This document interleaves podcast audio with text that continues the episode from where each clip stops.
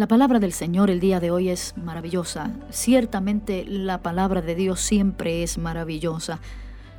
Me gusta ese versículo bíblico que veo en 2 Timoteo capítulo 2 versículo 13. Si fuéramos infieles, Él permanece fiel. Él no puede negarse a sí mismo. Qué tremendo es mirar este texto y encontrarnos de frente con una gran verdad. Dios es fiel. La palabra del Señor en el Salmo 91.4 dice, escudo y adarga es su verdad. La fidelidad de Dios a sus promesas es nuestro escudo, mi amado y mi amada. No es nuestra fidelidad. Dios será fiel a las promesas que ha hecho para nuestra vida y para la tuya también.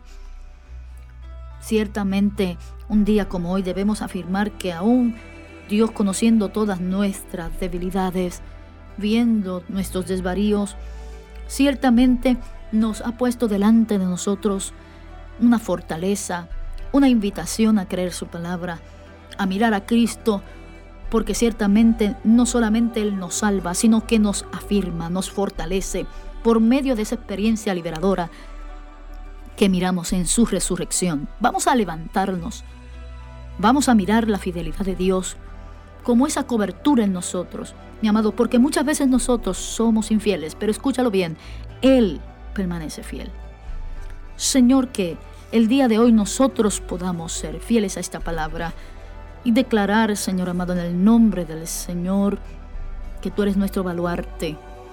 Señor amado, que ciertamente tú eres el Dios que nos animas. Torre fuerte es nuestro Dios.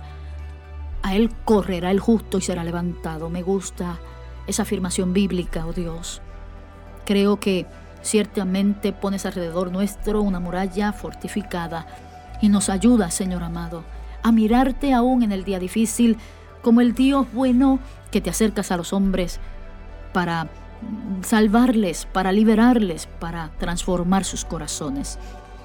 En el nombre poderoso de Jesús declaro que en esta hora tú vas a bendecirle, tú vas a llenarles, les vas a bendecir en el nombre poderoso de Jesús.